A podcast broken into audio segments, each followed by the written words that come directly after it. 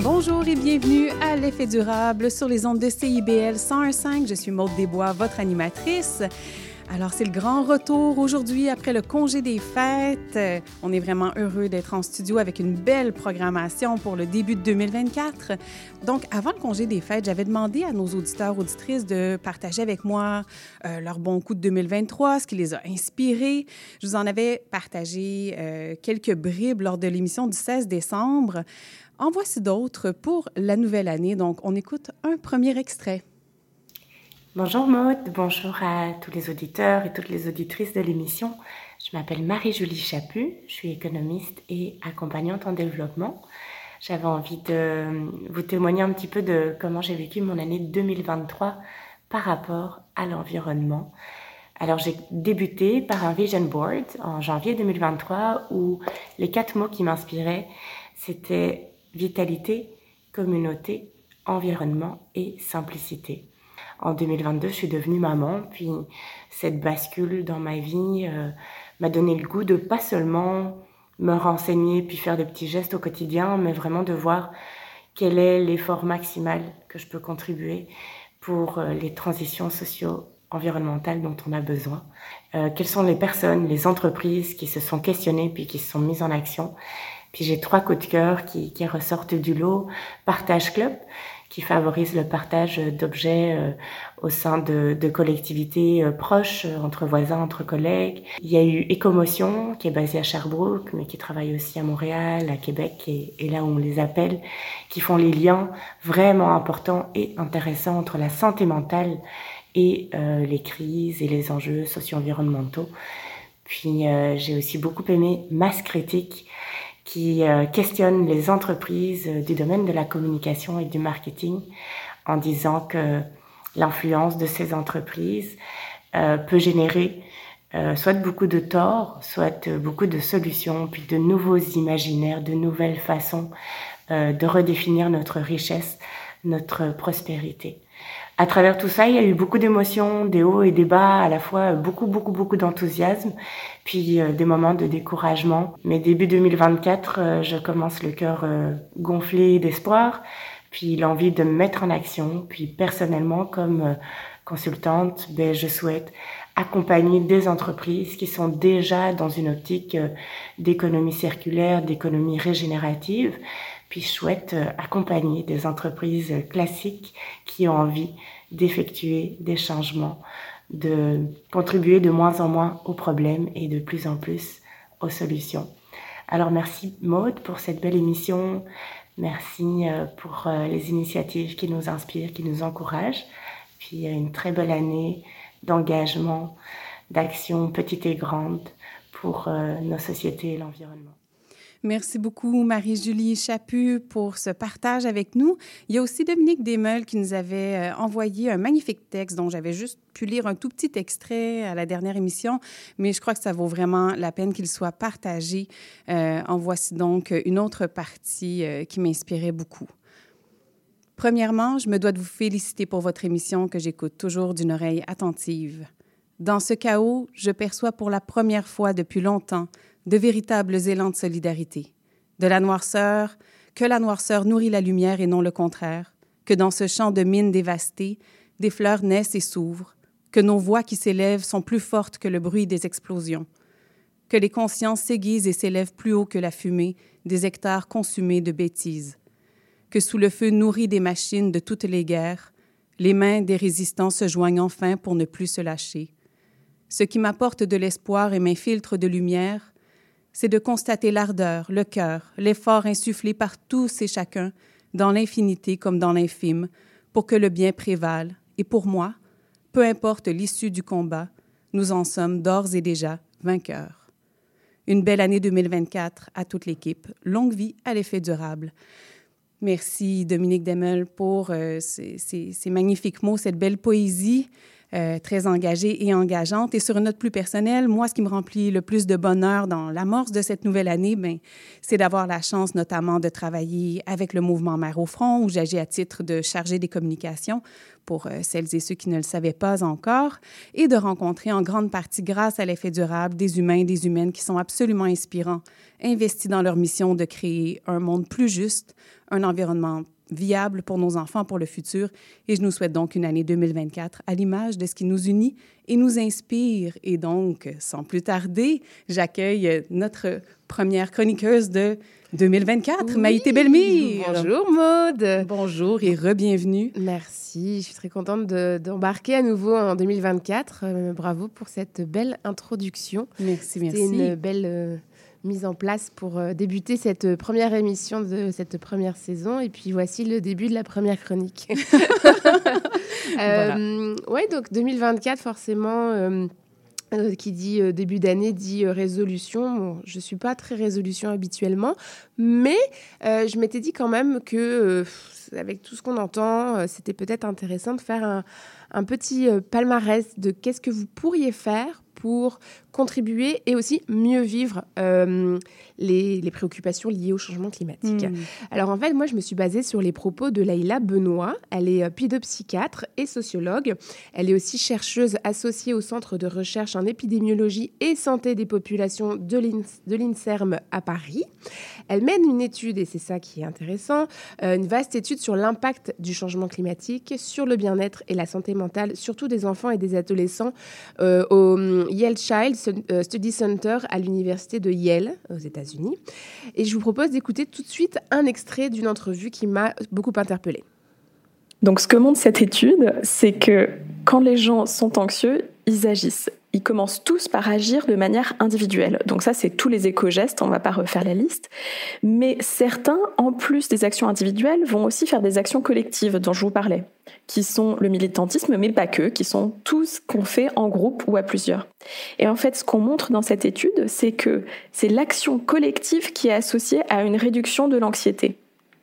Donc en fait, agir ensemble à plusieurs, dans un petit groupe, c'est ça qui fait qu'on se sent mieux si vous voulez. C'est parce qu'on est angoissé qu'on agit pour le climat, mais tant qu'on agit tout seul dans son coin, on réduit pas l'angoisse. Donc, unissons-nous. Hein, euh, et puis, euh, c'est super intéressant, même si elle est euh, plutôt orientée dans ses recherches sur les, le public de, jeunes enfants et adolescents. C'est quand même super intéressant de se rendre compte mhm. qu'effectivement, finalement, éteindre sa lumière ou faire son tri tout seul dans sa cuisine, bah, ça va pas parfois on a le sentiment que ça sert à rien et c'est aussi pour ça. Donc, les actions collectives euh, seraient euh, quelque chose qui pourrait aider euh, à l'éco-anxiété en tout cas. Et donc, Maïté, qu'est-ce que tu recommandes de faire pour être capable d'allier bonne résolution et les actions concrètes contre l'éco-anxiété, bah, en tout cas pour aider. Bah, c'est ça, il y a plusieurs choses à faire. J'ai décidé d'y aller par palier. Euh, d'abord, individuellement, ce que je vous propose, c'est de vous former. Euh, j'ai identifié deux types d'ateliers qui pourraient être des bons moyens de et euh, aller comment échanger et réfléchir mhm. aux préoccupations, mais de le faire aussi de manière collective et pas simplement seul chez soi mhm. derrière un, webinaire derrière son écran. Oui. Euh, je, vous, je, vous, propose de, vous parler des fresques du climat. Euh, mhm. Donc, les fresques du climat, euh, c'est une initiative qui a été lancée en 2018, initialement en France, mais aujourd'hui, c'est plus, plus de 45 langues différentes et 130 pays dans lesquels on peut faire ces ateliers. Et on a la chance d'avoir la fresque du climat au Québec. Donc, c'est une excellente nouvelle. C'est quand même plus d'un million cinq cent mille personnes hein, qui ont déjà participé à un atelier de fresque du climat à travers le monde en quelques années. En quoi ça consiste? Ce sont des ateliers gratuits mais avec une compensation recommandée euh, et euh, un atelier de trois heures euh, comment dire, où les participants vont jouer en fait avec des liens de cause à effet entre des enjeux de changement climatique, puis explorer ensuite des solutions. Et voilà, l'idée, c'est de se retrouver dans un groupe avec des gens qu'on ne connaît pas, qui viennent de milieux différents, avec un, une connaissance différente, puis des modes de vie différents, pour justement partager et échanger et juste arriver à des, à des, à des choses positives aussi euh, à terme. Mmh. Euh, voilà, donc le fait de le faire en groupe, euh, tous les témoignages que j'ai entendus au sujet de ces ateliers, les gens en sortent vraiment comme enchantée, dans le sens, ça Mm. leur a vraiment apporté quelque chose de différent, de nouveau, puis ça leur a fait du bien. Euh, les prochains ateliers sont à Rimouski, euh, Verdun et l'île des Sœurs pour le mois de janvier. Il y en aura tout au long de l'année, certainement. Je vous invite fortement à aller suivre les plateformes euh, de la fresque du climat. Je ne sais pas, Simone, toi, tu l'as tu as déjà fait? Moi, j'en ai jamais fait, mais on a déjà, on a reçu à quelques reprises des gens à l'émission qui en ont parlé, qui en animent. Il y en a souvent à la Maison du développement durable. Euh, donc, que des bons échos, effectivement, euh, sur ces fresques-là. Voilà, allez-y, vraiment, vous allez certainement trouver une date, puis ça peut être vraiment quelque chose de concret qui peut vous aider. Dans, toujours dans les fresques, fresques des nouveaux récits. Oui. Alors c'est un peu dans le même esprit, c'est notamment Quintus, l'agence de communication responsable, qui avait euh, euh, proposé ça à l'automne. Euh, et puis d'ailleurs, euh, Maxime Barry, les chroniqueurs, je ne sais pas s'il sera encore là à l'émission. Ben, on espère cette le année. recevoir à nouveau parce qu'on avait des belles discussions Voilà. philosophiques. le fondateur de l'agence. Et donc, les fraises des nouveaux récits, là, c'est plutôt, on est moins dans l'action, mais c'est plutôt comment on raconte ces, ces histoires-là. Et c'est plus orienté sur la déclaration positive. Euh, positive autour de l'avenir durable. Toujours un atelier de trois heures euh, dans lequel on se plonge en fait au cœur d'histoires de réussite euh, pour nourrir un peu les imaginaires et puis permettre un peu à, à tout le monde de créer son propre récit puis d'avoir d'un- de- de- avec des propos plutôt positifs, ce qui n'est pas toujours ce qu'on entend dans les médias. Effectivement. Euh, C'est aussi des ateliers qui s'adressent au grand public. Ça peut paraître réservé à des professionnels ou à des experts, mais pas du Mm. tout. Et là, il y a une prochaine, un prochain atelier qui est prévu lors d'une soirée spéciale à la Maison du Développement Durable le 22 janvier. Euh, donc, avec différents ateliers, c'est à partir de 18h. Donc, je vous invite à aller voir sur le site de la Maison du Développement Durable de Montréal pour euh, éventuellement participer à, euh, la- à cette fresque des nouveaux récits ou aller euh, vous prévoir peut-être d'autres ateliers parce Oui. qu'il y a aussi plein d'autres façons de, de se former puis de découvrir et de surtout de le faire en groupe. En groupe, oui, c'est ça qui est merveilleux, je trouve. Et c'est déjà vraiment des belles options que tu proposes. Si on a le goût d'agir ailleurs que dans son environnement privé, tu sais, dans, dans notre intimité de notre foyer, notre cercle fermé, qu'est-ce qu'on peut faire d'autre, Maïté? Alors moi, je vous propose de faire essayer de faire changer les choses un peu à votre job. C'est pas mal à un endroit où vous connaissez les gens ou que vous voyez régulièrement, puis que les employeurs en plus ils aiment bien, ils essayent de mettre des initiatives pour que les gens reviennent, arrêtent le télétravail. Euh, euh, donc voilà, donc je suis un peu moi la tannante par exemple à Radio Canada, je suis celle qui écrit tout le temps en disant Euh, les lumières elles restent allumées dans les salles de réunion, qu'est-ce qu'on peut faire? J'ai remarqué qu'il y a beaucoup de gens qui boivent des cannes, il y a des bacs de, de tri de déchets pour tout, c'est vraiment Mhm. bien fait, mais il n'y a pas de bac de récupération pour les consignes. Ah oui, donc c'est en process, c'est en cours, mais voilà, c'est possible. Vous trouvez la personne, puis s'il n'y a pas de personne attitrée, ben, c'est peut-être le moment justement de réfléchir. oui, d'avoir à- un petit comité vert, quelque chose Exactement. comme ça. Concrètement, qu'est-ce qu'on peut faire? Sachez que vous pouvez avoir des bacs de consignes, euh, de consignation dans votre entreprise, quelle que soit la taille. hein, parce que c'est sûr que plus c'est grand, plus ça va être compliqué à mettre en place. Mais en même temps, plus vous avez de consignes que vous récupérez, plus euh, ce sera plus facile de les faire ramasser par consignation. Mm. Donc voilà, moi je l'ai fait dans des organismes, on était 10. euh, et puis euh, là, c'est en cours, je sais, euh, possiblement à Radio-Canada. Donc tout est possible. Comment ça se passe? Il faut aller, euh, faut inscrire votre entreprise en fait à l'association québécoise de récupération des contenants de boissons. C'est assez spécifique. Tout est sur le site de consignation.ca, OK. rubrique partenaire. C'est pas forcément forcément évident à trouver, mais vous pouvez inscrire votre entreprise. Ensuite, euh, vous allez obtenir un bac. En fait, c'est des gros bacs, c'est assez volumineux. Vous pouvez pas les manquer. Puis au moins comme ça, tout le monde pensera à mettre sa voit. canne dans le bon bac. Euh, puis quand c'est plein, soit vous, soit vous en avez suffisamment, vous pouvez faire euh, une demande de ramassage, ou vous pouvez vous aller les porter. Euh, voilà, il y a aussi, euh, je sais qu'il y avait les, les valoristes, qui était un organisme qui euh, récupérait les consignes pour des personnes en, réinsertion. Enfin bon, il y a plein d'alternatives. Donc ça, ça pourrait être déjà une- un, bon un bon changement. Puis surtout, comment? C'est assez impressionnant quand on voit un bac consignation rempli de cannes. Mm. Moi, je suis allée visiter euh, les, les, coulisses du G- festival de jazz qui récupère les consignes. Puis c'est quand, quand on les voit toutes ensemble, parce que quand on a cette petite canne de coke sur notre bureau, ça paraît rien. Mais l'accumulation, elle est vraiment euh, impressionnante. Puis ça, vous verrez que ça peut être euh, Un bon geste oui. assez facile. Ensuite, euh, les paniers de légumes. Euh, il est possible en fait de faire de votre entreprise un lieu de collecte pour des paniers de légumes pour vos collègues ou pour d'autres personnes aussi qui seraient extérieures à l'entreprise selon si l'entreprise euh, s'y prête. Euh, moi, ce que j'ai identifié, c'est euh, les fermiers de famille, donc fermierdefamille.org. C'est tout un réseau de fermes au Québec euh, qui vendent de la plupart, qui cultivent plus, plus souvent des fruits et légumes. Euh, bah, locaux forcément, Mhm. mais aussi euh, biologiques. Puis euh, pour faire une demande, pour transformer votre entreprise comme un point de livraison, vous pouvez écrire, il y a un courriel spécifique développement à commercial fermier de famille.org et euh, vous pouvez faire les démarches pour, pour euh, éventuellement que votre entreprise devienne un point de livraison ou de collecte. En quoi c'est bénéfique En quoi c'est collectif? Bah, Premièrement, vous allez avoir les mêmes, paniers, les mêmes légumes que vos collègues, puis ça peut faire quand même des, des sujets de conversation. Deuxièmement, les produits que vous achetez à des fermes locales ont une empreinte carbone moins élevée parce qu'ils sont cultivés plus proches d'ici. Mhm. Coucou les fraises euh, du mois de janvier. Non, on veut plus de vous euh, et on mangera des choux l'hiver. Voilà. Euh, comme je disais, c'est aussi une agriculture qui est biologique. Puis vous, ça vous fait des déplacements en moins pour aller faire votre épicerie. Donc tout s'accumuler, euh, c'est un, c'est un moment convivial avec des collègues. euh, où on peut en plus euh, avoir une, un vrai impact.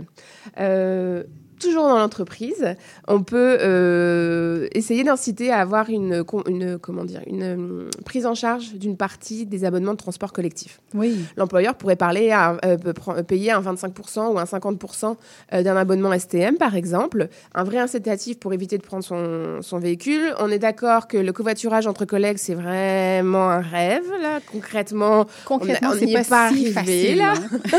On a tous bien. toutes des réalités, mais par contre, de se, de plus être dans le trafic et euh, de se faire payer une partie de son abonnement STM, ça peut être un bon incitatif euh, offert par l'employeur. Oui, effectivement, transport collectif euh, de cette manière-là plutôt que le covoiturage. Ben ouais, je pense que ça laisse, ça laisse plus de liberté individuelle aussi. Mm. Euh, voilà, puis Et honnêtement, plus là, réaliste. vous arrivez tellement plus zen à la job après avoir écouté un balado ou lu votre livre dans le métro que d'avoir passé euh, du temps dans le trafic là. Enfin bon. Oui, en effet. Là, on doit aller vers la conclusion de cette Oui. chronique. Je sais qu'il y avait d'autres suggestions que tu avais à faire pour, euh, pour 2024. Là, ça fait plein de belles suggestions pour agir et ensemble, Maïté, concrètement. Concrètement, alors, euh, euh, dernier point à, à, à- à une, autre, à une autre échelle, à une échelle plus, euh, de, plus grande, euh, je proposais les, les, les, les créations de ruelles vertes. En fait, qui est une très belle façon aussi de, de créer du lien avec les voisins et d'améliorer la qualité de vie, euh, bah, la vôtre, Oui. puis celle de vos voisins. Donc voilà, vous pouvez vous renseigner également pour euh, créer euh, un comité vert avec, ça prend cinq voisins pour commencer, puis entamer les conversations, puis pour permettre de créer une ruelle verte si c'est c'est pas déjà fait. Et puis, si on veut aller encore plus loin, l'autopartage entre voisins. Euh, je vous invite à consulter euh, le collectif Solon qui propose avec Locomotion tous les outils dont vous avez besoin pour mettre à votre disposition votre véhicule euh, auprès de vos voisins avec les assurances, le tarif, la compensation, tout est, tout est déjà préparé. Donc, ça peut être des bonnes manières de collectives d'améliorer, de faire des gestes concrets pour la lutte contre les changements climatiques. Absolument, des, des suggestions très accessibles. Merci beaucoup, Maïté Belmire, pour cette magnifique Avec chronique. plaisir. À très bientôt. Et maintenant, je me tourne vers Laurent Vernet, directeur de la Galerie de l'Université de Montréal. Bonjour. Bonjour Maude, Très heureuse euh, de te recevoir à l'émission. très heureux d'être là. Et donc, euh, pour mettre en contexte, pour son 25e anniversaire, le Centre d'exposition de l'Université de Montréal est devenu la Galerie de l'Université de Montréal. Et euh, l'équipe souhaite miser sur la création pour s'engager dans les, les enjeux sociaux actuels. Euh, la philosophie de la galerie euh, a pris une nouvelle tangente depuis l'automne 2023. Et euh, Laurent, de quelle manière est-ce que ça se présente, ça, concrètement, ces changements-là dans la galerie? Il y a une des tangentes qui est euh, mettre en valeur la recherche-création euh, et surtout la création de liens entre les arts et les sciences. Euh, la recherche-création, ben, c'est de reconnaître que les artistes sont des chercheurs et euh, i- ils et elles produisent des nouvelles connaissances en croisant des disciplines, donc en jetant un regard artistique sur les sciences au sens très, très large. Et donc, c'est un des aspects de la recherche-création, c'est celui qui nous intéresse le plus à la galerie.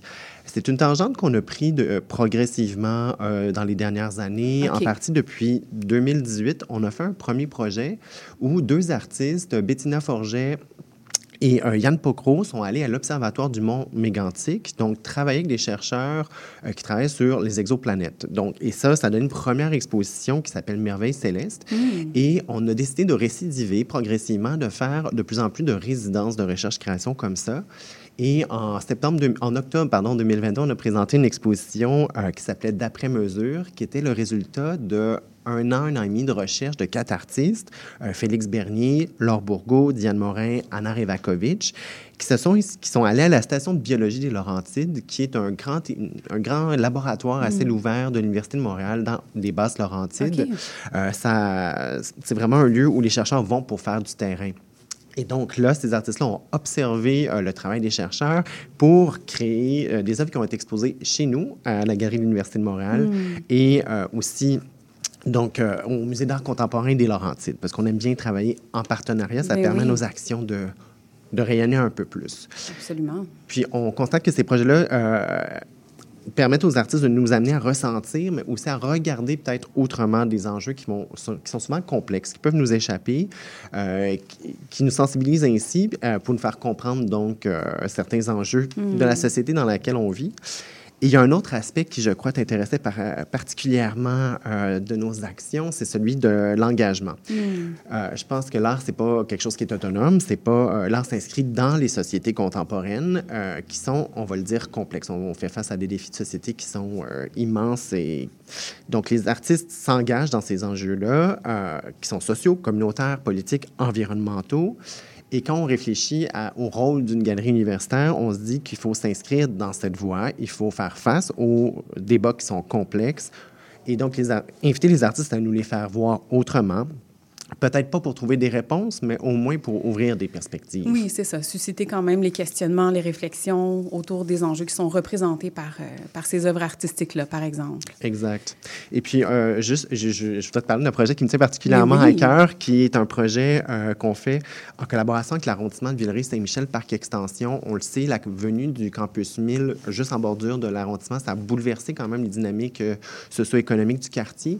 Et puis, en collaboration avec l'arrondissement, on a décidé de lancer un projet de médiation culturelle où il y a un ou une artiste qui sera invitée à tenter de créer des ponts. Donc, on l'a appelé projet passerelle entre nos communautés du campus 1000 et euh, de, de- de- de l'arrondissement Oui, euh, de Villeray-Saint-Michel citoyens, Parc ok. Extension. Donc, il y a un appel qui est en cours. J'invite euh, vraiment les artistes Hmm. professionnels qui euh, résident ou travaillent à Villeray-Saint-Michel Parc Extension à soumettre leur candidature. Toutes les infos sont sur nos réseaux sociaux à la galerie. Donc, la galerie de l'Université de Montréal, c'est vraiment ça qu'il faut rechercher là, sur les exact. réseaux sociaux. Ou arrondissement de Villeray-Saint-Michel Parc Extension, OK, effectivement. sur les deux. Et là, euh, c'est comme, comme tu le nommais, c'est progressif. Donc, euh, tranquillement, vous avez comme pris goût, finalement, à l'invitation d'artistes euh, plus engagés sur différents volets. Mais qu'est-ce qui a motivé le changement? Tout d'un coup, vous avez pris la décision de, de l'intégrer officiellement dans votre philosophie, dans votre façon de faire les choses à la galerie. Ben, je pense que c'est sain et un peu immature après 25 ans d'existence de se poser des questions euh, identitaires, de, d'aller, de retourner à notre ADN profonde. Euh, un- ça a été un moment privilégié dans les deux dernières années pour se poser des questions sur notre rôle comme une institution muséale qui évolue dans une communauté universitaire comme celle de l'Université de Montréal. Euh, L'UDM, c'est un endroit où il se fait des recherches de pointe sur une infinité de sujets qui sont des terreaux fertiles pour la création artistique. Et l'UDM, c'est aussi c'est quelque chose qui, euh, qui, nous, en tout cas, qui me préoccupe beaucoup, un lieu où évoluent des étudiantes et des étudiants qui sont extrêmement allumés, qui façonneront et voir qu'ils façonnent des gens. Ils sont, euh, les sociétés de demain, ils sont hyper impliqués, ils sont si- super mobilisés, sensibilisés à ces enjeux-là. Et pour moi, c'est important de présenter une programmation euh, d'exposition qui leur parle, qui, vont être, qui sera à leur image et qui va leur- de nous nous engager envers eux pour qu'eux aussi s'engagent envers nous. Puis je pense aussi que ben, on, on s'inscrit aussi dans une communauté montréalaise, Oui. québécoise, euh, canadienne. Donc, on a aussi un rôle sociétal, comme l'Université de Montréal, de participer au débat de société en engageant euh, les citoyens et les citoyennes euh, dans ces discussions. Bien, bravo de, de, de prendre ces décisions-là ouvertement et de manière assumée. Je, je trouve ça très, très inspirant. Euh, Est-ce que l'exposition de l'œuvre en néon euh, qui s'appelait Il y a un noir au musée de euh, l'artiste Stanley Février a été une première dans le sens de l'engagement social de ce genre-là? L'autonomie d'autres expositions qui, ont, qui, qui, sont venues aussi faire leur place, mais celle-là a été particulièrement marquante, j'ai l'impression. Oui, effectivement, ça a été un moment dans notre programmation qui a ponctué en fait toute notre, la dernière année. Stanley Février, je ne sais pas si, euh, pour les gens qui sont moins familiers peut-être avec son travail, c'est un artiste d'origine haïtienne qui a vraiment à cœur euh, les personnes les plus vulnérables de la société. Euh, et il s'adresse à toutes sortes d'enjeux, dont la santé mentale. On parlait d'éco-anxiété plus tôt. Mm. C'est certain que ça fait partie de nos vies euh, et que ça, ça teinte euh, nos existences, notre oui. quotidien. Et donc, Stanley a réalisé cette œuvre qui est un néon euh, qui, qui, se lit très, très simplement et voire même brutalement. Il y a un noir au musée. Mm. Donc, qui parle de la présence et voir de la non-présence des artistes issus de la diversité dans les institutions. Artistes dits de la diversité, hein, parce que tout oui. dépend du point de vue d'où on parle. et donc, euh, pour moi, c'est important d'engager, c'est ça, comme je disais, le, le, le, débat avec la communauté universitaire au sens large. Donc, on a exposé cette œuvre dans notre hall d'entrée qui fait face, euh, donc, euh, à une entrée où il y a beaucoup d'étudiants et étudiantes qui passent tous les jours. Et je me suis dit, avec l'artiste, on devrait imaginer une série de discussions qui permettent d'aborder toutes sortes d'enjeux euh, reliés à la visibilité des personnes dans la société. Donc, on a organisé quatre discussions. Euh, je, vais, je vais juste lister les questions qu'on s'est posées parce que je trouve qu'elles sont fondamentales. Elles, vont, elles touchent vraiment des débats de société profonds. Les artistes femmes sont-elles condamnées à l'obsolescence? Est-ce qu'une artiste femme qui vieillit peut encore avoir sa place dans le milieu de l'art, dans le marché de l'art? Équité, diversité, inclusion, des trois buzzwords qu'on entend, oui. est-ce que ce sont vraiment des vecteurs de transformation sociale? Hmm. Euh, qui parle de qui? Hmm. Est-ce que moi, je peux raconter l'histoire d'un artiste haïtien, par exemple? Euh, oui. Dans quelle posture je peux le faire? Puis finalement, la diversité capacitaire. Parce qu'il y a de plus en plus de personnes qui, sont, euh, qui ont des handicaps visibles et invisibles mm -hmm. qui ont, euh, qu'on doit accueillir dans la société. Et donc, pour répondre à ces questions-là, on a eu, oui, des artistes, oui, des membres de la communauté universitaire, mais pas seulement des gens du milieu de l'art. On a eu des gens, des avocats, des anthropologues, des représentants d'autres institutions culturelles. Et puis, j'étais fort heureux de constater à quel point ces questions-là résonnaient dans mmh. les publics. Il y a vraiment eu des moments où les gens faisaient des constats importants sur leur place dans la société, par exemple. J'imagine, c'est tellement des questions pertinentes et sans tabou. C'est comme, ben là, on peut-tu se dire les vraies affaires, arrêter de marcher sur des œufs puis de lécher ça, tu sais, mais de dire non, non, ça fait partie de la, de la, vérité puis de la réalité de beaucoup de gens. Donc, comment on vit avec ça? Et, par exemple, est-ce que de ces discussions-là, il, il y, a, eu des, des, articles de blogs qui sont parus? Parce qu'il me semble qu'il y a dû y avoir tellement de réponses intéressantes à ces questions-là que j'aurais été curieuse d'être le petit oiseau qui voit. Euh, ben, c'est un excellent point. En fait, euh, on n'a pas eu cette chance-là. On a tout enregistré les discussions en se demandant est-ce qu'on on en ferait un balado, mm. est-ce qu'on en ferait un blog? C'est tout ça ouais. est un peu resté en suspens. Euh, pour moi, je parlais de résidence d'artistes plutôt. Pour moi, l'idée de s'engager dans la durée avec des artistes, dans, dans, des projets, plutôt que de dire oh, on fait une exposition et on passe à autre chose, c'est super important. Puis s'engager envers les publics, c'est aussi très important. Oui.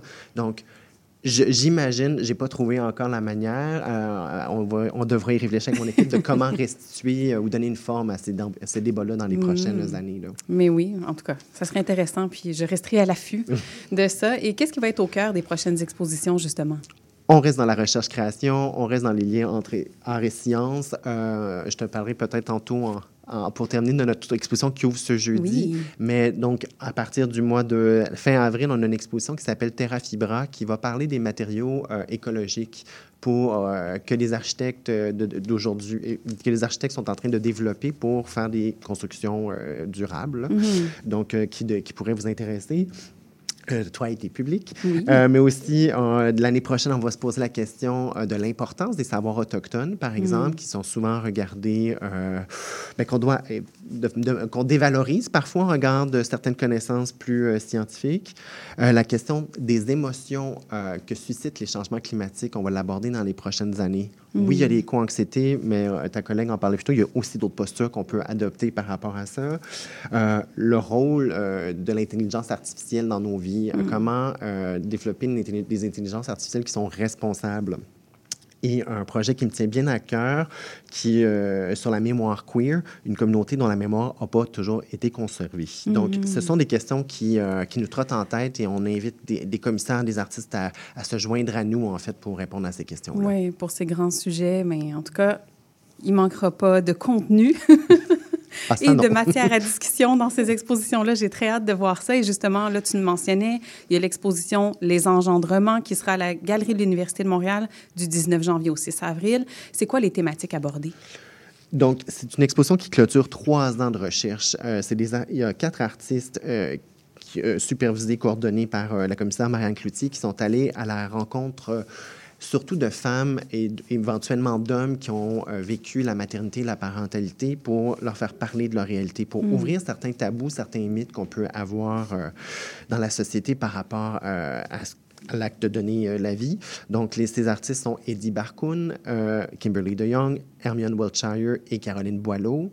Et donc, à partir de ces témoignages de femmes et éventuellement d'hommes et d'autres personnes qui ont euh, parlé de leur expérience de la maternité, de la parentalité, ils ont créé toutes sortes d'œuvres, des sculptures, dessins, installations, vidéos, performances, euh, qui parlent à la fois de la conception, euh, qui, peut être qui très difficile si on pense euh, au traitement de procréation médicalement assisté qui mettent le corps à l'épreuve, la grossesse, l'acte d'accoucher, évidemment, les frustrations, les colères, certains actes médicaux qui sont performés parfois sans consentement de la personne qui accouche, la question du postpartum. Donc, c'est vraiment une exposition qui, à mon avis, est importante parce que la, ben, peut-être pas la parentalité, mais la maternité, l'accouchement, c'est quelque chose qui nous concerne toutes et tous. Et donc, c'est une exposition qui défait les mythes, parfois de façon très confrontante, mais pour euh, le bien de la société, je pense. Hmm, Vraiment, vraiment, vraiment très intéressant. Donc, à suivre assurément sur les réseaux sociaux, sur le site aussi, j'imagine. euh. Galerie.umontréal.ca, effectivement. Merveilleux. Alors, merci beaucoup, Laurent Vernet, d'être venu nous en parler. Merci Et infiniment à toi. J'ai très hâte de suivre toutes ces expositions à venir. Merci d'être euh, de ces lieux qui mettent euh, ces sujets-là de l'avant, sans tabou et avec euh, franchise. Merci, beaucoup. Une excellente journée à toi. Alors, on s'en va vers une courte pause, euh, mais restez proches parce que tout de suite après la pause, nous aurons Clémence Roy-Daris, artiste de théâtre, en entrevue. On se retrouve tout de suite après. Salut, je m'appelle Sophie Chartier. Si vous êtes comme moi, ça vous arrive de vous demander qu'est-ce que les gens écoutaient, mettons, en Afghanistan dans les années 70? Ou bien, c'est quoi la différence entre salsa et bachata?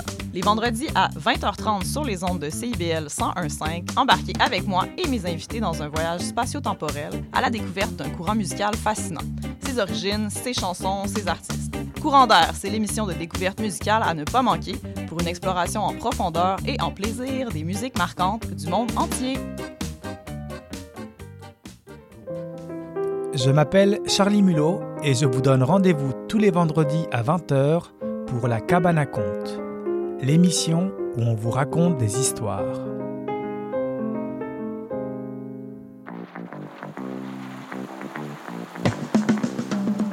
Les 30 Glorieuses, c'est le palmarès indépendant de CIBL présenté par moi-même, Caroline Boulet, tous les vendredis de 16h30 à 18h et en rediffusion le samedi à 7h30. CIBL.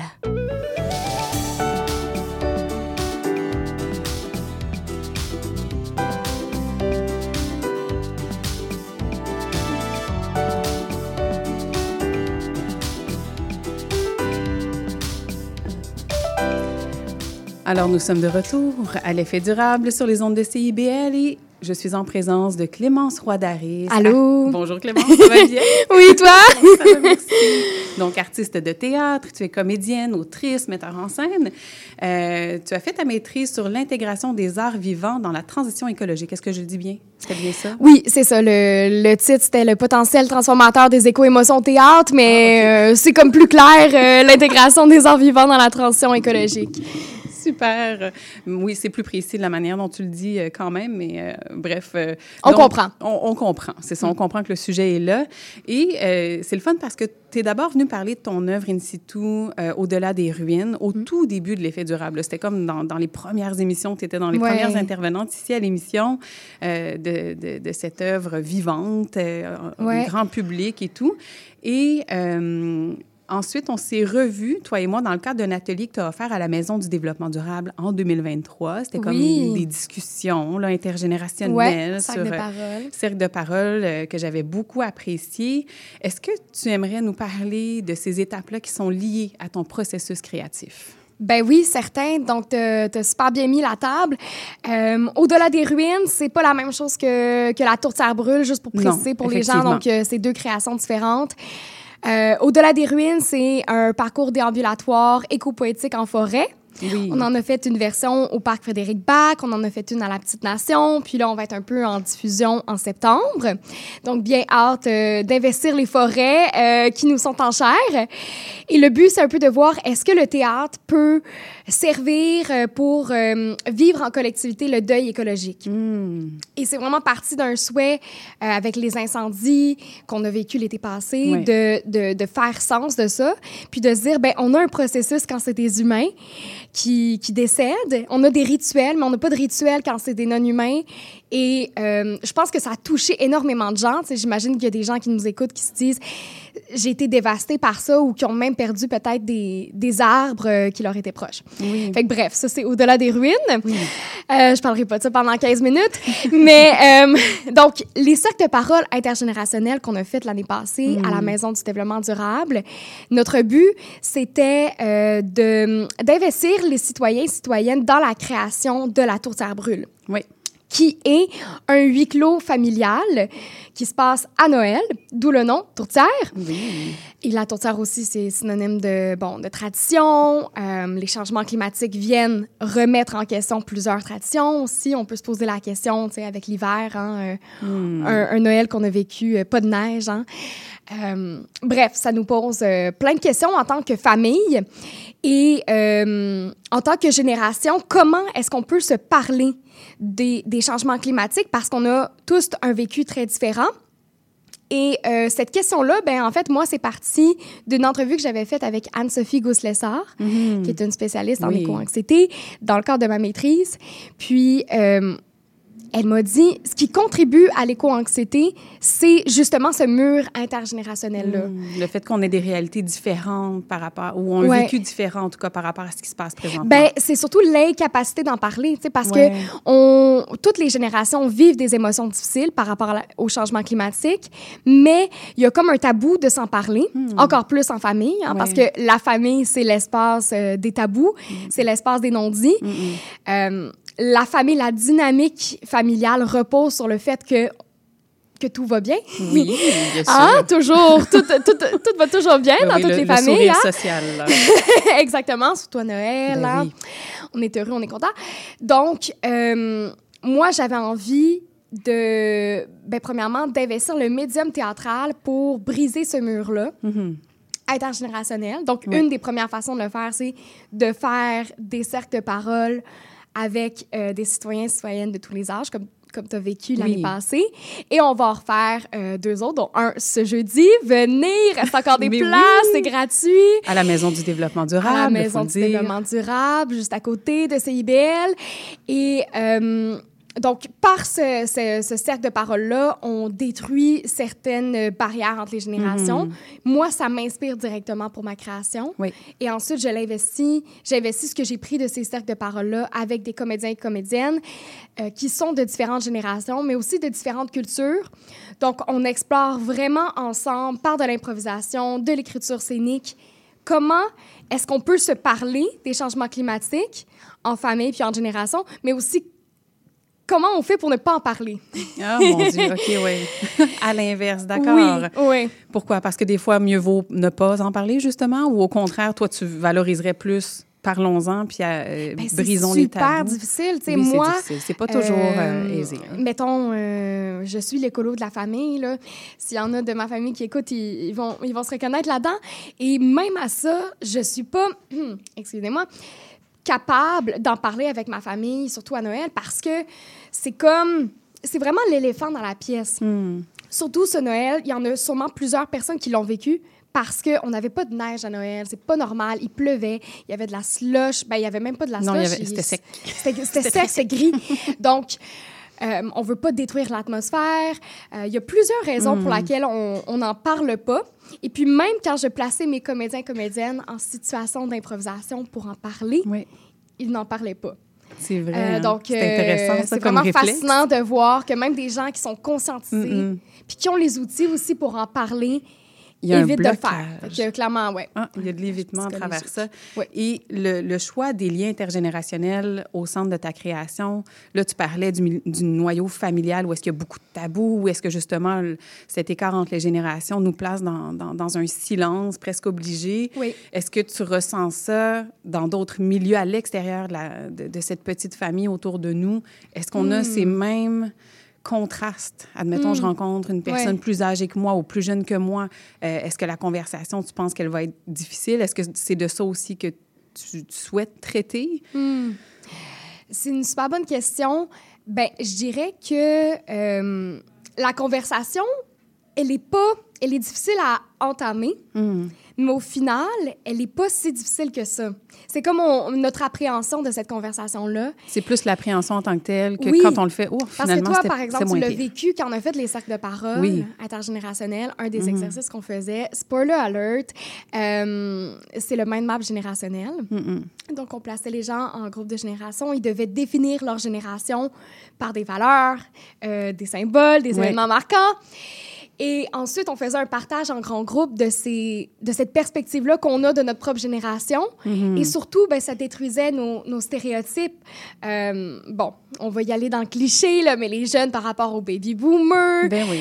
C'est pas pour rien qu'il y a des pages de mimes sur les baby boomers sur les réseaux Ben oui. sociaux parce que y a Un cliché, ça part de des- quelque part, là. Ben, c'est parce qu'il y a une incompréhension, il y a une Mm. incompréhension, puis il y a comme mais moi quand je m'assois avec ma grand-mère puis qu'on parle de de certaines choses, de certaines valeurs, ben je réalise qu'on a souvent beaucoup plus en commun que ce que je pense. Mhm. Et aussi que euh, nos événements, notre, notre trame sociale, tu sais, c'est construite à partir d'événements marquants. Et ça, il faut les comprendre pour développer une empathie. Oui, effectivement. Ouais. Puis c'est ça qui, qui ressortait beaucoup, je trouve, dans, dans, dans le processus qu'on avait, Ouais. qu'on avait eu avec toi. C'était Ah, c'est vrai, j'avais pas réalisé ça. Ah, c'est vrai, il y a eu ça à telle époque. Toi, tu as vécu ça, puis ça t'a amené où est-ce que tu es aujourd'hui? Tabarnouche, Ne serait-ce que le cette- fait que... Ce constat. Ben oui, c'est ça. Par exemple, les baby boomers, ben, ils ont vécu un mode de vie sobre que nous, les jeunes, on veut adopter. Ils, ont, ils en ont fait des conserves, tu sais. Ouais. Fait que... je prends C'est l'exemple des conserves, mais... Donc, euh, ce que j'invite les gens à... à- Pourquoi j'invite les gens à venir, c'est vraiment Mhm. pour développer cette empathie-là. Ouais. Puis je pense que ben, le théâtre, ça peut, ça peut servir à ça aussi. Et là, à quoi on peut s'attendre dans le prochain atelier de ce jeudi à la Maison du développement durable? Tu as changé un petit peu ton oui, format. j'ai là, t'es changé le format parce que maintenant...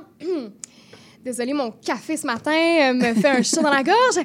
Euh, maintenant, j'ai des textes. Donc, j'ai écrit des textes en laboratoire euh, l'été passé. Donc, on va lire des textes. Les Mhm. citoyens vont pouvoir euh, interpréter certains rôles, Wow. me donner leurs commentaires, Mm. voir est-ce que c'est vraiment représentatif. Et on va même voir des extraits aussi d'improvisation, les commenter.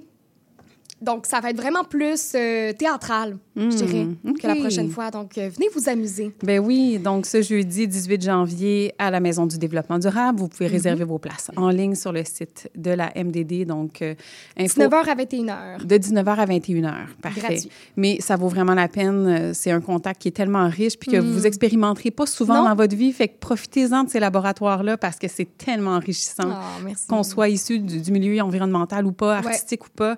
Euh, tu sais, Pour toutes les le personnes qu'on a croisées, monde. il y, Ben il y avait peu de gens, là, finalement, du milieu artistique. euh, Non, euh, non, parmi c'est les ça, c'est vraiment des là, citoyens, citoyennes. Puis moi, je trouve que ben, c'est ça, les artistes doivent créer en, en contact avec leur collectivité. Mhm. C'est l'occasion de venir euh, influencer une œuvre théâtrale. Puis, En plus. Hey. Hein, mettre son, grain de sel, comme on dirait. Exactement. Écoute, Clémence Rodaris, merci beaucoup d'avoir Merci partagé avec toi. nous.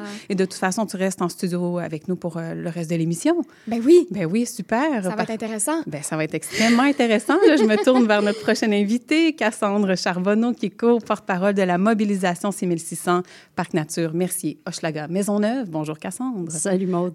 Ça va bien? Oui, ça va très bien, merci. Excellent. Ben, écoute, euh, merci d'être présente. Hein, le, le- le ton de l'émission aujourd'hui, c'est vraiment l'art engagé. Je l'ai construit des fois, mais je fais ça sans m'en rendre compte. Je suis comme, hey, coudonc, hein, j'avais une thématique aujourd'hui. Euh, J'ai eu beaucoup de plaisir à consulter la rétrospective 2023 de euh, Mob 6600. C'est vraiment impressionnant tout ce que vous avez fait hein, cette année? Oui, je pense que je ne l'ai même pas lu au complet vrai, hein? parce que rendu au mois d'avril, j'étais fatiguée. Puis, juste à la lecture. Mais c'est pour ça qu'on est nombreuses, nombreux. C'est ça. Ouais. Vous êtes, euh, vous êtes euh, plusieurs hein, quand même euh, investis là-dedans.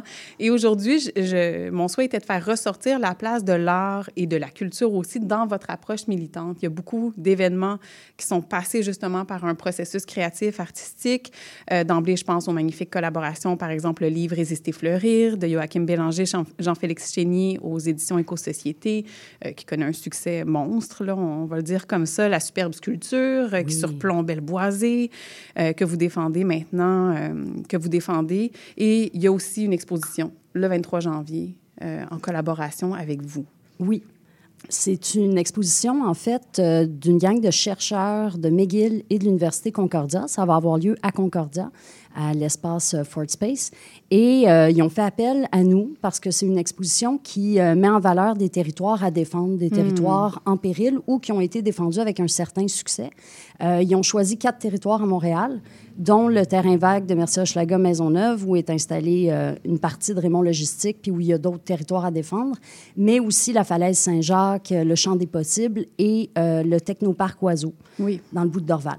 Alors, euh, c'est des chercheurs, donc ils ont une approche scientifique et ils sont servis de l'art pour rendre ça plus accessible, plus digeste, beaucoup moins euh, aride. Oui. Et, et- et donc, euh, nous, on a décidé de participer en collaboration avec eux pour apporter notre grain de sel. On va être là toute la journée, donc les gens vont pouvoir visiter l'exposition euh, que les chercheurs ont montée, mais on va avoir notre kiosque avec euh, nos photos, nos vidéos. On va passer des documentaires qui ont été faits, des courts-métrages.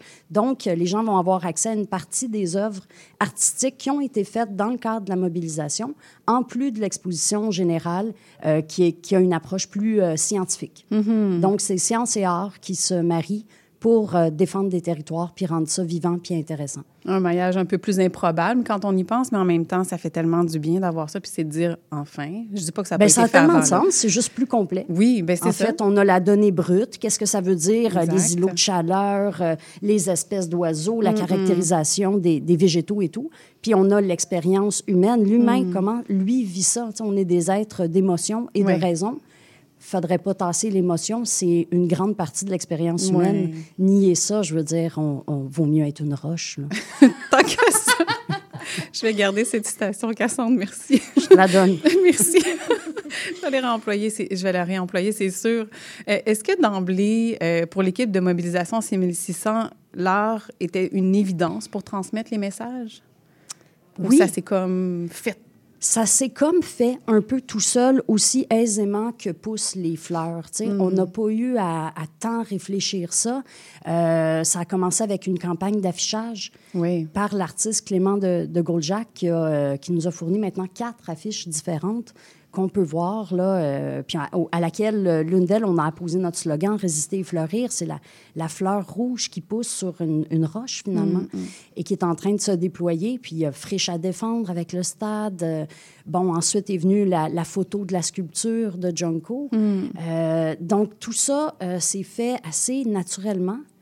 Et c'est souvent de ça dont les gens nous parlent quand ils parlent du terrain, puis quand ils nous parlent... euh, ils nous parlent pas de Raymond Logistique comme tel. Ils nous parlent pas d'industrialisation. Ils nous disent, hey, tu sais, la sculpture, tu sais, vos affiches, tu sais, le film, tu sais, Ouais, la BD. ça. Euh, donc, ça interpelle beaucoup plus les gens. Donc, c'est un incontournable. Ben oui. L'art est, est- est un outil. C'est pas juste du divertissement, l'art. C'est pas juste quelque chose qui est inaccessible. Je veux dire, ça touche à l'essence de l'être humain. Ça vient dire les choses et les magnifier d'une autre manière qui est beaucoup plus humaine, beaucoup plus euh, peut-être riche. Et on a besoin de ça. Donc, De euh, cette richesse-là. c'est oui. pas un luxe. Non, puis je trouve ça beau de, de constater la manière naturelle dont ça s'est inséré dans un discours qui était militant pour protéger un lieu avec des données plus scientifiques, justement parce qu'on a besoin de cet appui-là pour faire valoir nos droits, pour faire valoir le droit de la nature. Puis là, c'est amalgamé avec l'art qui va toucher les cœurs, tu le disais. Mieux vaut être une roche sinon, mais ça, ça va, ça va toucher les cœurs, ça touche l'âme, puis les gens se souviennent de ça, de l'œuvre qui a transmis le message. Exactement. Puis pour le côté rassembleur, pour amener des gens sur un territoire à défendre, il faut les attirer. Donc, quoi de mieux qu'un spectacle de cirque sur un terrain privé qui Mm. appartient à une grosse euh, compagnie, euh, puis avoir des clowns qui font des pitreries, puis des, des acrobaties. tu sais, après ça, si quelqu'un se montre les faufounes, là, en Oui, oui. disant... euh, F, euh, Raymond Logistique, ben, ça passe un petit peu mieux, puis ça reste grand public quand il y a de la jonglerie. Oui, Oui, c'est ça. Voilà. Même du jongleur à côté, ça va bien passer. et là, je, m'adresse un peu à vous deux. Euh, pourquoi est-ce que vous pensez que l'art et le militantisme, ça va de pair? Là, on, on le constate de plus en plus. On veut l'investir davantage, le faire valoir. Tu Ben moi, je vois des, des réticences dans le milieu artistique à lier ces deux choses-là. Puis moi, même moi, en tant qu'artiste, euh, des fois, je me dis, est-ce que je, je le mets, que je suis militante, est-ce que je le mets pas? Parce que on a eu récemment toute une, une- une vague de délestation des, des questions politiques dans l'art au profit de, de l'esthétique puis de la forme. C'est super. Mais là, on est dans un temps où les questions sociales sont tellement pré- comme pressantes puis présentes que euh, je pense qu'on a toujours peur dans le milieu artistique de devenir moralisateur avec notre art si on est aussi militant, militante. Mais je pense que l'art est intrinsèquement politique. Il, il pose des questions sur notre, notre manière euh, d'habiter la société puis d'interagir ensemble. Donc, même si c'est intime, c'est politique. Euh, donc, je pense que c'est un peu intrinsèque et euh, ça fait du bien au milieu aussi artistique d'avoir Oui. une bouffée d'air, de, de- Oui, de, exact. contacter des, des histoires qui sont concrètes, tu sais, puis Il n'y a rien comme quelqu'un Ouais. qui le fait pour légitimer que d'autres le fassent. Exactement. Tu sais, puis euh, je pense à des artistes comme Christine Beaulieu, qui n'est Ouais. pas euh, Mhm. nécessairement très militante, mais qui a monté une pièce qui pose les pour, les contre, euh, les, les zones d'ombre d'Hydro-Québec et qui a eu un succès phénoménal. Tu sais, puis il y a des artistes qui sont plus engagés, plus euh, gueulards, comme Él- Émile Bilodeau, qui peut plaire ou déplaire. Mais je veux dire, depuis euh, Paul Piché, là, il y a eu comme un désengagement politique total. Il y a eu euh, les artistes qui prônaient l'indépendance et ensuite tout le monde est rentré chez eux et faire de la télé puis vendre des pubs de chars. Je veux dire, j'ai rien contre. Je comprends que ça c'est très difficile de refuser un contrat de publicité pour vendre des bagnoles, d'où le fait que des artistes le fassent. Mais euh, il n'y a pas que ça. Et c'est pas parce que tu es un artiste populaire que tu n'as pas le droit de prendre position sur un message ou que tu as à avoir peur de ça. Peut-être qu'au contraire, en disant, ben regardez, on a des questions à se poser, voici ce que j'amène, euh, il y a des gens qui vont se dire, ben ouais, c'est pas fou. C'est C'est pas, pas euh, pas la question d'être au service d'une idéologie. Je je pense que c'est ça qui fait peur. C'est plus d'être intègre avec ses valeurs en tant qu'artiste. C'est comme la base de notre création, c'est l'authenticité. Oui. On peut pas. euh, et c'est des artistes comme que tu as nommé qui sont super authentiques puis qu'on aime justement à cause de cette euh, authenticité-là. Il y a Anaïs Barbeau-Lavalette aussi avec Mère au front qui Oui. a parti le projet Porte-Voix qui, je trouve, est super intéressant parce que c'est de miser sur le capital social et symbolique que les, les artistes célèbres ont au Québec. Et ça, c'est tellement important pour la crise climatique, la, cri- la crise environnementale. Il y a des gens que quand ils parlent, on les écoute. Oui. Et hum, Et ça, c'est un exemple d'un autre maillage Ouais. scientifique, artiste. Oui. On n'est pas dans le même niveau dans le sens que c'est pas une interprétation non. artistique Non, de ça. faits scientifiques, Mais mais, c'est la parole ouais, de scientifiques ouais. dans la bouche d'artistes qui ont une tribune. Oui. Et euh, oui, c'est aussi un, un bel exemple de, de- de prise en charge de ce territoire-là qui est nôtre. Je veux dire, en tant qu'artiste, on a le droit de l'habiter comme on, comme on le souhaite, puis ça fait Mm. pas toujours l'affaire de tout le monde, je suis consciente de ça. Puis, euh, est-ce que vous croyez, tu sais, tu nommais, là, j'ose pas toujours dire que je suis militante. Ouais. Est-ce que c'est à cause des, euh, des préjugés, des stigmas qu'il peut y avoir autour du, du terme militante? Tu sais, tu dis, par exemple, Christine Beaulieu ne s'affiche pas comme militante, mais pourtant, dans ses œuvres, elle milite. Mm-hmm. Ouais. Euh, c'est une militante. Est-ce que militant, ça veut nécessairement dire je sors dehors avec mes pancartes, Ouais. puis je, Ben, vais, je pense qu'il y a beaucoup cette image-là, Mhm. probablement, là, d'être un fatigant qui mange de la luzerne puis qui s'attache aux arbres là, avec une pancarte. Là, puis, Ouais. euh, mais, On mais il y de a- clichés tantôt. Oui, oui, Oui, c'est ça, mais-. Tu sais, après, là, je veux dire, le bateau coule. là. Le bateau Oui, coule. Est-ce qu'on veut faire partie de l'orchestre qui fait rien que jouer du violon pour faire à semblant qu'on coule pas? Ou si tu veux que le violon, il grince, là, vas-y, branche-les ton violon. Là, faut sacrer à l'eau, puis faut nager, là. Oui. c'est J'aime l'image, oui.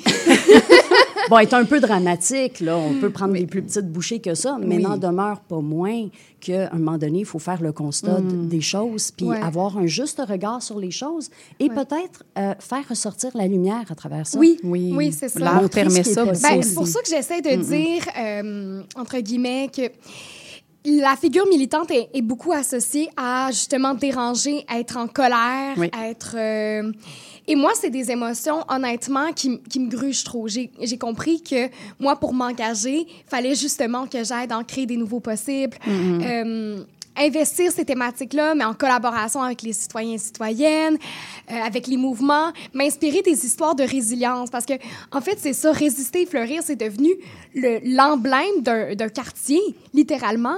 Il y a une identité de quartier qui s'est construite autour de ça. C'est magnifique. Moi, ça, me, ça me Ouais. donne quasiment les, les larmes aux yeux quand, quand je vois ce symbole-là. Oui. Et, et Non, je, mais je c'est- souhaite que sincère. résister et fleurir se soit Oui. approprié par d'autres Ben, c'est ça que j'allais dire, c'est que Je résister, souhaite fleurir, ardemment. je crois qu'il y en a beaucoup qui s'identifient à- au symbole Mm. que ça porte et à toute la charge que ça porte Mm. au niveau politique, au niveau citoyen, au niveau environnemental. Puis effectivement, c'est un symbole magnifique, c'est un symbole Mm. fort et qui ne fait que prendre de l'ampleur, je crois, au sein de Ben, c'est nos l'espoir, communautés. tu sais. Donc, Oui. comme artiste, on peut, on peut militer de tellement de façons, en fait. Puis peut-être que c'est le mot qu'il faut changer. S'engager, peut-être, a moins de Mhm, connotation oui. que militer. Euh, mais au final, ça revient au même. Ça revient à... Ça revient à exiger autre chose, puis Ouais, montrer qu'un ouais. autre monde est possible. Ouais. C'est pas parce qu'on a de la misère à voir autre chose que la boîte dans laquelle on est né puis on a été formé qu'il Mhm. n'y a pas une autre façon de vivre Mhm. qui est tout à fait valable et qui est peut-être plus riche. Ouais. Tu sais, peut-être qu'on Ouais. n'a pas besoin de courir comme des fous après nos vies en oubliant de la vivre. Hmm, tellement. Et est-ce qu'il y a d'autres événements à venir avec Mobilisation 6600? Je sais que vous avez souvent des, des, des- des programmations à proposer. Oui, ben en ce moment, euh, on donne beaucoup un coup de main à- aux gens de Saint-Basile-le-Grand, McMasterville, Oui. avec le projet Nordvolt. Oui, qui, il y avait une manifestation demandent- hier. Oui, euh, pendant que les machineries coupaient déjà des arbres là, à la Mhm. noirceur, là, Ouais.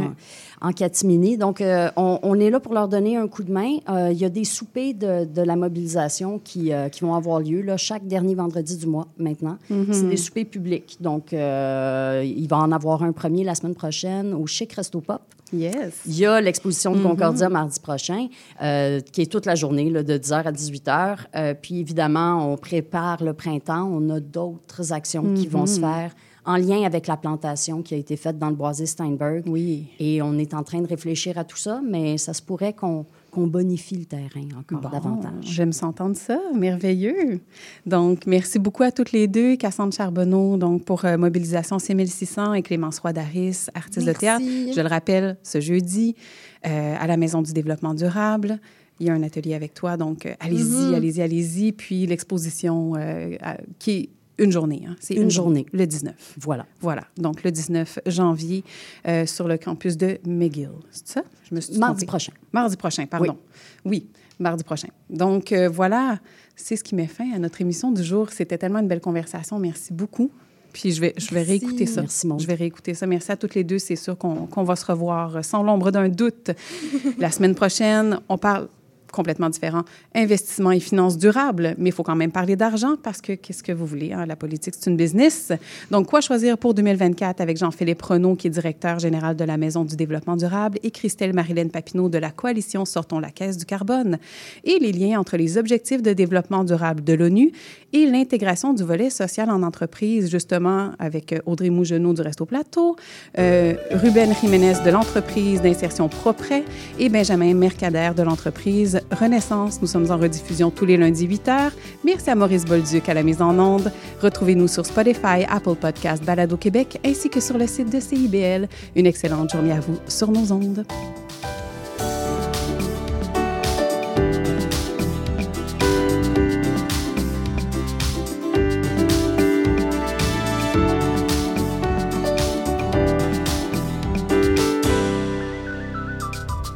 Un bail, euh, je peux-tu changer ça? Et cette photo, est-ce que je peux la mettre sur mes réseaux? Puis le casier judiciaire, c'est-tu pour la vie? Chez Éthique à loi, on le sait que la loi, c'est pas facile à comprendre. Des nuances, il y en a, mais des réponses à tes questions, il y en a beaucoup aussi. Avec Angle droit, on vous aide à y voir plus clair.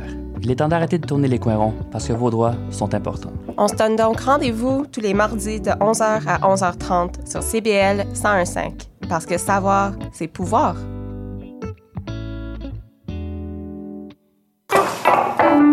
Ah, la bouffe!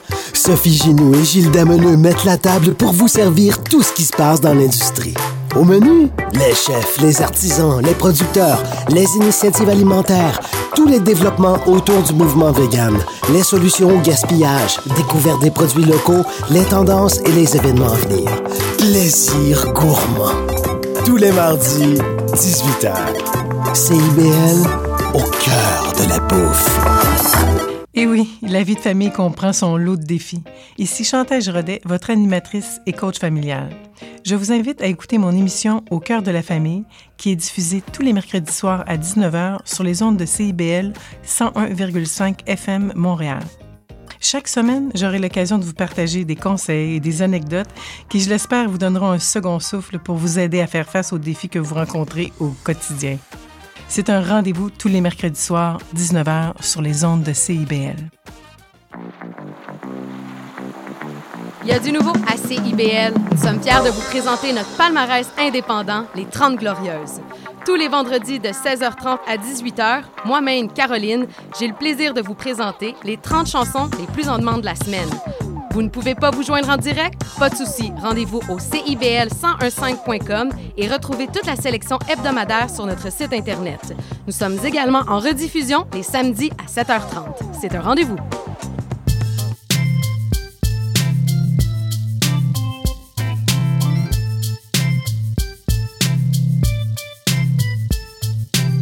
CIBL 101.5 Montréal.